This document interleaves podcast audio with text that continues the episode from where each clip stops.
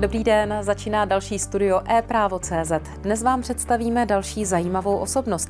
Původně právníka, později žurnalistu a dnes majitele marketingové agentury. Mým hostem je Jaroslav Kramer, zakladatel agentury Coverstory. Vítám vás, dobrý den. Dobrý den, Veroniko. Podcast e-práva. e-práva. Když se zeptám, proč vlastně z právníka není právník, ale proč se z něj stane žurnalista a později vlastně směřuje k vlastnímu biznisu, i když se vlastně zpět stočíme k právu, ale pořád to není ta typická právnická cesta, tak jaký je důvod? No, důvod je velmi prozaický, je to to, že ze mě by nikdy nebyl dobrý právník.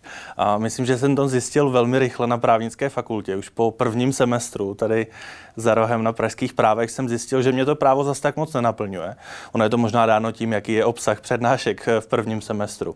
A shodou okolností jsem se dostal jako juniorní redaktor do spravodajské směny v České televizi, kde jsem najednou viděl ten velký svět médií. Mohl jsem dělat rozhovory eh, s předními osobnostmi Česka a podobně a tak postupně začala ta moje mediální cesta, kdy jsem se čím dál tím více vzdaloval právu eh, a přibližoval těm médiím. No a pak ale přišel zlom, eh, kdy jsem si uvědomil, že přece jenom studuju právnickou fakultu. Takže by bylo fajn to zase trošičku přitáhnout. No a tehdy, a možná si to někteří diváci ještě budou pamatovat, přišla moje doba v právu, eh, kdy jsem se seznámil s Mirkem Chocholou, zakladatelem e-právo.cz a začal jsem mediálně působit v právu a zase se tak trošku vracet k právu, ale celou tu dobu jsem si byl plně vědom, že bych nikdy nebyl dobrý právník a že bych to nemohl klientům udělat, abych jim zrovna já radil. Dá se hezky a dobře a kvalitně a úspěšně propojovat eh, svět žurnalistiky a svět práva? No tak to je otázka asi na několik dílů. Eh, myslím si, že nejenom já, ale řada z nás na českém trhu se o, tom, o to snažíme. Otázka je, co je to kvalitně propojovat. Minimálně eh, ten základ, který se dlouhodobě snažím nejenom já, ale určitě i e-právo a řada dalších subjektů na trhu, je jednoduchý překládat aspoň trošku to právo běžným lidem, eh, překládat právní normy, překládat názory právníků. Eh, o to, jak moc, eh, nebo to, jak moc jsme, jsme v tom úspěšní, tak to do jisté míry záleží na právnících, ale myslím, že vy sama velmi dobře víte, jak je někdy těžké s právníky vlastně o právu komunikovat tak, aby to bylo jednoduché a srozumitelné. A vlastně i v rámci té určité popularizace oboru. Přesně tak. Já si vzpomínám, když jsme svého času v České televizi eh, připravovali onlineový seriál k novému občanskému zákonníku, eh, tak to byly opravdu debaty dlouho do noci, jak která slova a to tehdy byl občanský zákonník představován jako ta norma, které lidi budou rozumět. Tak jak která slova a která ustanovení přeložit, aby to běžný čtenář či divák pochopil, eh, byl to neskutečný boj. Já jsem rád, že teď už jsem v té pozici, kdy úplně nemusím tu právničinu překládat do běžné lidské řeči a že čím dál tím více právníků na to myslí samo a automaticky. Tak možná je to postup doby a možná je to i zásah toho, jak se vlastně to svět eh, práva a svět žurnalistiky a ten běžný svět lidí začínají propojovat a určitě důsledek právě i médií a nějakých informačních technologií, které spějí už dál mezi lidi.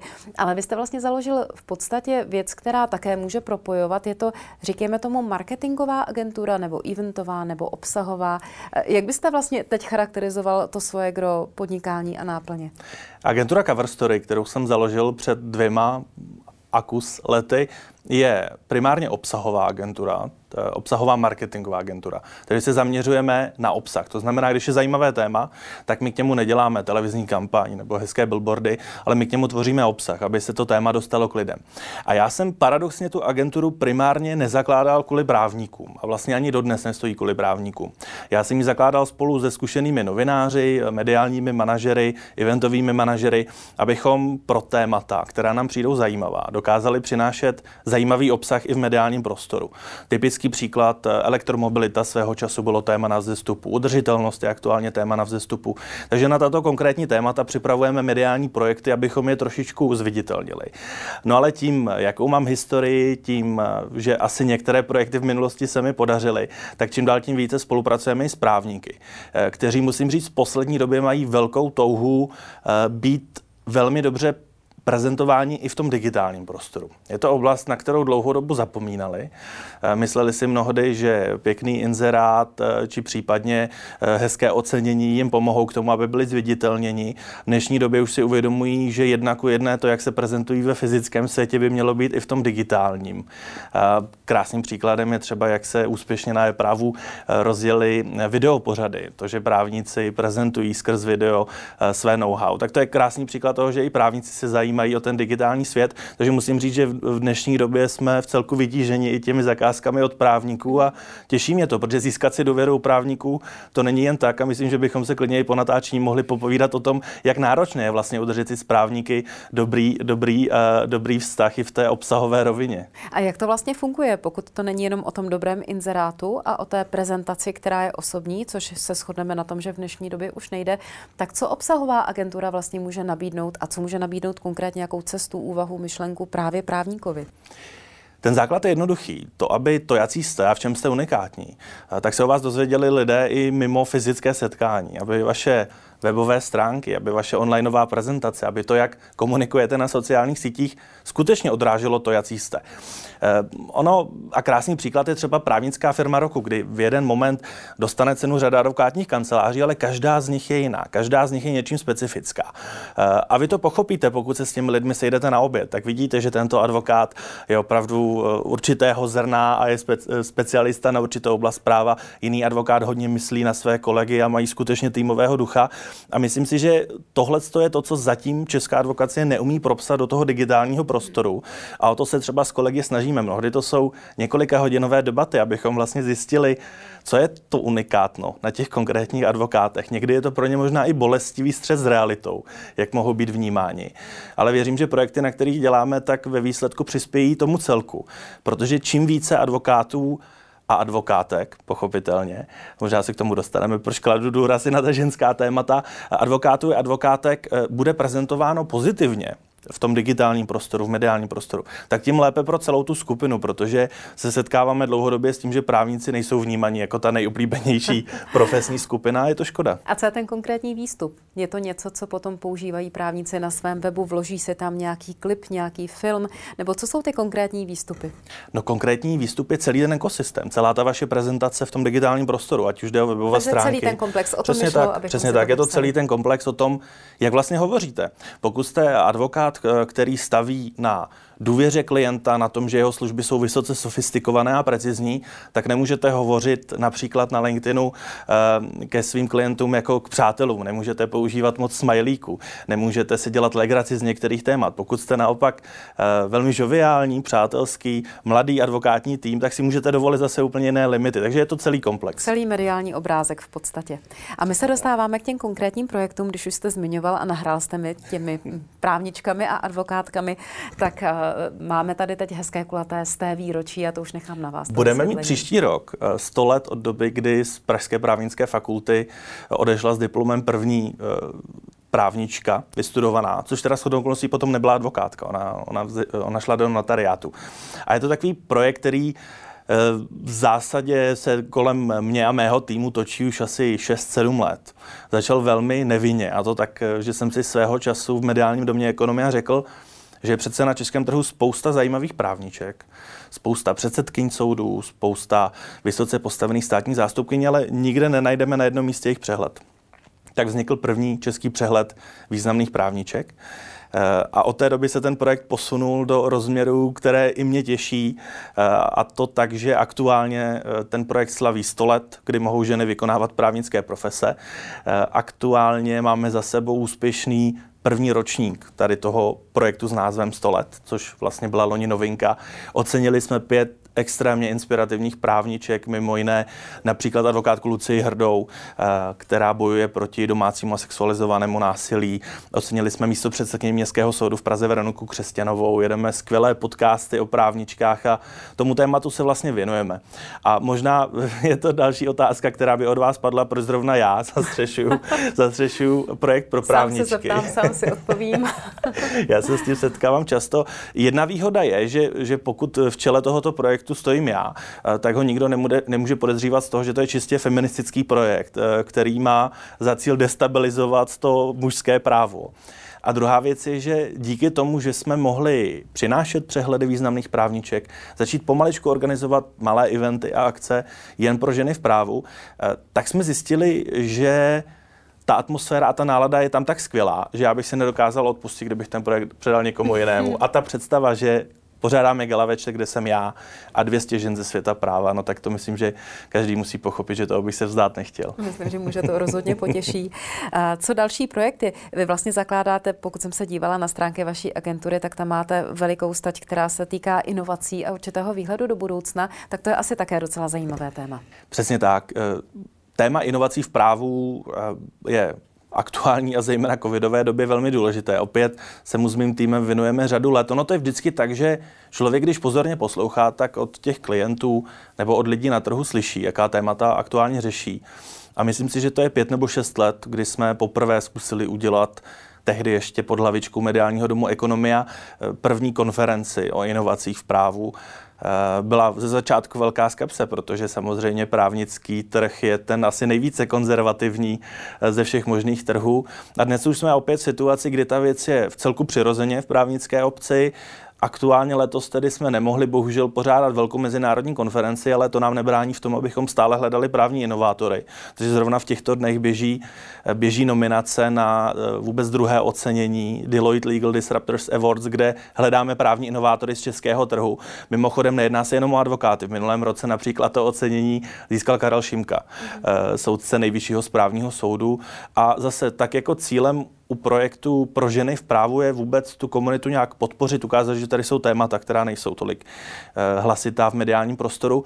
Tak zase u inovací v právu tím cílem je ukázat tomu českému trhu to skvělé know ze zahraničí, nazdílet společně to know-how a společně se jako trh posunout, protože eh, v momentě, kdy všichni klíčoví hráči na trhu eh, se pustí do nějaké inovace, budou k právu přistupovat trošku jinak, eh, budou přistupovat trošku jinak k tomu, jakým způsobem třeba komunikují s klienty, tak to může posunout celý trh a ve výsledku z toho budou profitovat všichni.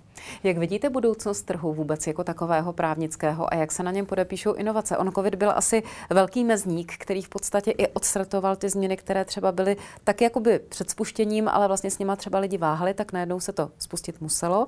A teď jde o to, aby všichni udrželi ten krok a aby ty inovace v podstatě zevšednili, tak aby ten komunikační prostředek byl ale co nejširší, aby měl co největší dopad. Jak vlastně k těm inovacím tím pádem přistupovat? Eh, pokud je o tu budoucnost trhu, kdybyste se mě zeptala před půl rokem, nebo možná před tři čtvrtě rokem, eh, tak bych si myslel, že řadu advokátních kanceláří ten COVID odstaví, protože nebudou schopny vlastně mm, držet krok s tempem doby. V dnešní době už si myslím, že jsme se zase vrátili k tomu, že právníci si umí poradit v každé době. A že i ti, kteří měli trošičku pozdější start v té covidové době, eh, tak si narychlo sehnali možná nějakého klienta, který jim, nějakou společnost, která jim pomohla s digitalizací nebo koukoliv jiného. A co tak mohu pozorovat, tak jsme opět v klasickém podzimním období, kdy právníci jsou přetížení prací, eh, blíží se právnická firma roku, což je vždycky ten moment, podle kterého eh, poznáme, pokud před právnickou firmou roku jsou právnické firmy skutečně vytížené, tak na trhu je všechno v pořádku. A jsme v té situaci, takže já si myslím, že ta inovace díky covidu se trošičku zrychlila, kanceláře, které se jí trošku bránily, a on je to krásný příklad i na eh, tom propsání do digitálního prostředí, na tom, že advokátní kanceláře chtějí nové weby, chtějí lepší sociální sociální sítě. Eh, to všechno si myslím, že urychl COVID, takže já se vlastně těším na to, co se bude dít na advokátním trhu a pokud nějaké změny přijdou, nějaké zásadní změny, eh, tak vždycky budou určitě jenom k lepšímu. A jaká témata vlastně právníci řeší, ať už právě v rámci inovací, anebo v rámci výkonu svojí praxe? Jaká je poptávka, ty úkoly pro vás? Jaké teď chodí, jak se to mění, nebo co patří mezi ty novější? No, my úplně nejsme klasicky jako dodavatel pro právníky, ale současně máme i my mezi svými klienty některé dodavatele pro právníky. Myslím si, že teď velkým tématem je eh, a ono je to vlastně dlouhodobé téma. Eh, managing partneři advokátních kanceláří vlastně nejsou manažeři. Oni to jsou jako vystudovaní právníci, nikdo na fakultě nás neučil, jak správně vést tým, jak správně bylovat hodiny, jak zajistit eh, správné výkazy práce. Takže myslím si, že teď velkým tématem eh, v té širší advokaci je určité skorporátnění těch struktur. To, aby pokud máme vytížené právníky, tak jsme za to dostali i dobře zaplaceno. Stále je určitě velkým tématem automatizace úkonů, zjednodušení vlastně procesů v momentech, eh, kde to dává smysl, protože ty časy, kdy jsme si na ty nejjednodušší úkoly, úkony, já teď mluvím množném čísle, jako kdybych byl já advokát, ale nejsem, ale kdy se na ty nejjednodušší úkony najímali studenti za špatné peníze, tak ty už jsou pryč, dneska už na to máme technologie. Takže myslím si, že takovým všeobecným tématem eh, jsou jakékoliv technologie, které mohou pomoci právníkům být efektivnější, eh, no a současně i ta softovější témata, protože do advokátního stavu, a já jsem za to moc rád, už se čím dál tím více dostává třeba téma mentálního zdraví, eh, téma work-life balance a podobně. Nedávno jsem vedl mm, rozhovor v rámci podcastu s jednou právničkou, která dlouhá léta byla považována, za, že je jedna z nejpřísnějších managing partnerek na českém trhu a ona sama v tom podcastu přiznává, dneska už je ta situace jiná. Dneska už mě musí zajímat a skutečně mě zajímá, jak jsou na tom moji lidé i po mentální stránce, jestli to zvládají, jestli mají plnohodnotný soukromý život. Tak to jsou témata, která mě těší sledovat. Co marketing a právníci? Jsou to z hlediska marketingu a agentury těžší klienti nebo naopak snaží, chápou uh, tu mediální svoji stránku a marketingovou nebo naopak právě ta určitá rigidita toho prostředí vám spíš třeba znesnadňuje tu práci s právníky jako klienty? Uh Práce s právníky není nikdy jednoduchá, ono je to dobře. Oni jsou nároční klienti, eh, jsou velcí puntičkáři, eh, ale současně je to jedna ze skupin, která dokáže ocenit i tu mentální práci, tu kreativní mentální práci. Eh, máte klienty například z biznisového segmentu, kteří nedochází pochopit, že určitý mentální proces, abyste kreativně vymyslela řešení, má svoji hodnotu, má svůj čas a člověk se k němu dopracuje jen díky zkušenostem. Takže v tomhle jsou právníci skvělí. Musím říct, že nám se daří, a teď bych to rád zaklepal a nerad bych tady narušil zvukovou stopu, nám se daří spolupracovat s kancelářemi či s právníky, kteří jsou progresivní. Teď třeba v nedávné době jsme začali spolupracovat s Eros International, což je vlastně mezinárodní odnož advokátní kanceláře eh, Eros, která má eh, za cíl vytvořit takovou velmi zajímavou biznisovou platformu napříč zeměmi v celé Evropě, ideálně celosvětově, přinášet zajímavý obsah, eh, pořádat zajímavé konference. A to jsou také jako kreativní výzvy, kdy se vám to právo začíná prolínat s tím biznisem, které jsou velmi zábavné. Už jsme daleci, to, dalece toho, abychom eh, například eh, kontrolovali nějaký napůl odborný článek, který právník sepsal a chce ho dát do nějakých médií, hádali se s tím, jestli jednu větu vyškrtnout nebo druhou přidat. Je to někdy jako velký boj, samozřejmě každé slovo, slovo se počítá, takže přibývá čím dál tím víc kreativní práce. A to je skvělé, že právníci vlastně vůbec připouští, že i v té jejich profesi z hlediska prezentace může být něco kreativního. To by před deseti lety bylo nemyslitelné. Když se vezmeme vůbec eh, marketing, tak může být dobrý, může být špatný a samozřejmě ta, ten iniciátor je často ten klient sám, protože si občas postaví hlavu a přes něco vlak nejede. Když byste měl dát příklady, které považujete za dobrý příklad marketingu u právníků a naopak třeba chyby, které se v marketingu v tom právním oboru nebo s právníky spojený eh, často dělají, tak eh, co by to bylo? Příklad dobrého a špatného marketingu. Ano, je to tak trošku jako v politice. Nám se může například eh, marketing nebo pojetí kampaně určité strany zdát jako nešťastné a nehezké, ale pokud cílí na ty správné voliče, tak je to úspěch. Takže já v rámci advokace považuji za úspěšné to pojetí, eh, které skutečně má dopad na tu danou cílovou skupinu. Eh, myslím si, že pěkným příkladem je například Jana Sedláková, i kancelář z Brna, Sedláková Legal, která cílí na určitou konkrétní, konkrétní skupinu klientů, cílí například na IT obec, které přináší zajímavý obsah a tam to skvěle skvěle funguje. Samozřejmě nemusíme zmiňovat asi Havel Partners, kteří v tom digitále opravdu jako dominují českému prostoru a mnohdy určují trendy. Také byli jedni z prvních, kdo si to uvědomili. Přesně tak, přesně tak. A tam současně znát. tam hmm. zase skvěle ta zpráva dopadá tam, kam má. Pokud máte zásah na celém trhu, tak to funguje. Ale Zajímavé je, že třeba kanceláře, které tolik vidět nejsou v mediálním prostoru, tak i ten jejich marketing vlastně může být úspěšný, protože máte řadu kanceláří, kteří se cíleně staví do role toho poradce, který je trochu v pozadí, do role toho, kdo příliš veřejně nehovoří, kdo je tady jenom pro vás, kdo vám dává to know-how a nemá potřebu se mediálně prezentovat. A takové kanceláře zase svým pojetím a svou prezentací jsou velmi úspěšného určitého typu klientů. Mm-hmm. A co právnická novinařina jako taková by, když už jsme v e-právu, točíme tady rozhovor a nejenom ten tento jeden, ale mnohé, konec konců vy je vedete často také. Tak co právnická novinařina, její uh, úroveň, její význam a možná i nějaké nasměrování do budoucna? Já se obávám, že v současné době vlastně v Česku úplně právnická novinařina není. Takové ty doby, kdy byl aktivním novinářem Tomáš Němeček, nebo kdy eh, v Lidových novinách ještě běžela rubrika Právo a justice, kolem které jsem měl možnost taky nějakou dobu se točit. Eh, případně byly skvělé synergie v rámci mediálního domu Ekonomia, kde jsem působil mezi hospodářskými novinami a eh, odborným právnickým titulem. To si myslím, že v Česku už úplně není a je to škoda protože to jednak dává prostor těm právníkům napřímo komunikovat v těch médiích.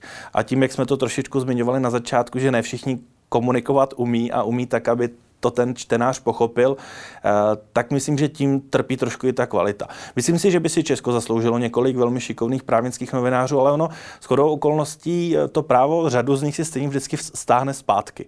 Myslím si, že já eh, a Honza Januš, který vede časopis Lawyers and Business, jsme jedni, asi jediní dva, kteří vlastně k tomu právu nepřišli a kteří tak trošku zůstali i v tom mediálním světě, byť já už sebe za právního novináře úplně nepovažuji, byť v rámci Info.cz za zastřešuji právní rubriku. Mm-hmm. Blíží se, alespoň pokud nás posluchači teď poslouchají někdy kolem premiéry zveřejnění tohoto videa, další právnická firma roku. Mm. V roce 2021 to bude 1. listopadu na Žofíně. Když už máte marketingovou agenturu, tak teď možná se ptám z e-práva, ale uvažoval jste třeba o nějaké alternativě této ankety, nebo už i třeba kvůli tomu, aby se zase ta kultura, která je s tím spojená do toho právního světa, dostala dál, rozšířilo se to? No, já jsem o tom reálně nikdy neuvažoval. Samozřejmě, že čas od času uh, se nachomítne někdo, kdo ten nápad má a, a zkouší nás pohnout k tomu, jestli bychom nevytvořili nějakou alternativu. Mně to nepřijde praktické hned z několika důvodů. Ten první je, že eh, právnická firma roku, ať si o ní kdokoliv myslí cokoliv, to je jeho věc, tak má tady neskutečnou důvěru na příštím trhem. Má skutečné know-how, které vlastně Měrek Chochola a jeho tým sbírá celoročně. Eh, tudíž je to celoroční práce sbírání eh, informací, eh, dávání těch informací do kontextu. A současně je tady velký jako nevděk, eh, kdy žádný podobný žebříček, žádné, žádná podobná cena nikdy nemůže být úplně stoprocentně objektivní a, a téměř každý je nespokojen. Eh, takže za mě to, co dělá tým e-práva, je vlastně úctyhodné. Eh, myslím si, že nemá smysl tady tvořit jakoukoliv alternativu na tom trhu, protože na to úplně není poptávka. Myslím si, že nic, co by bylo detailnější nebo nic, co by mělo větší důvěru automaticky, bychom stejně nevytvořili. A pro mě je mnohem zajímavější tvořit tvořit eh, projekty zaměřené na konkrétnější témata, na menší témata, no a v konečném celku tu právnickou firmu jako něco, co zastřešuje celý ten advokátní trh a jednou za rok to může rozvířit debatu o tom, kteří advokáti jsou úspěšnější a kteří méně, tak vlastně má své místo a nemá smysl tomu tvořit jakoukoliv alternativu. Tečka za dnešním rozhovorem. Přeju hodně úspěchů, děkuji, že jste přišel a mějte se hezky. Zase někde nashledanou. Díky, nashledanou. Mým hostem byl Jaroslav Kramer, zakladatel agentury Cover Story. A s vámi se těším opět příště nashledanou.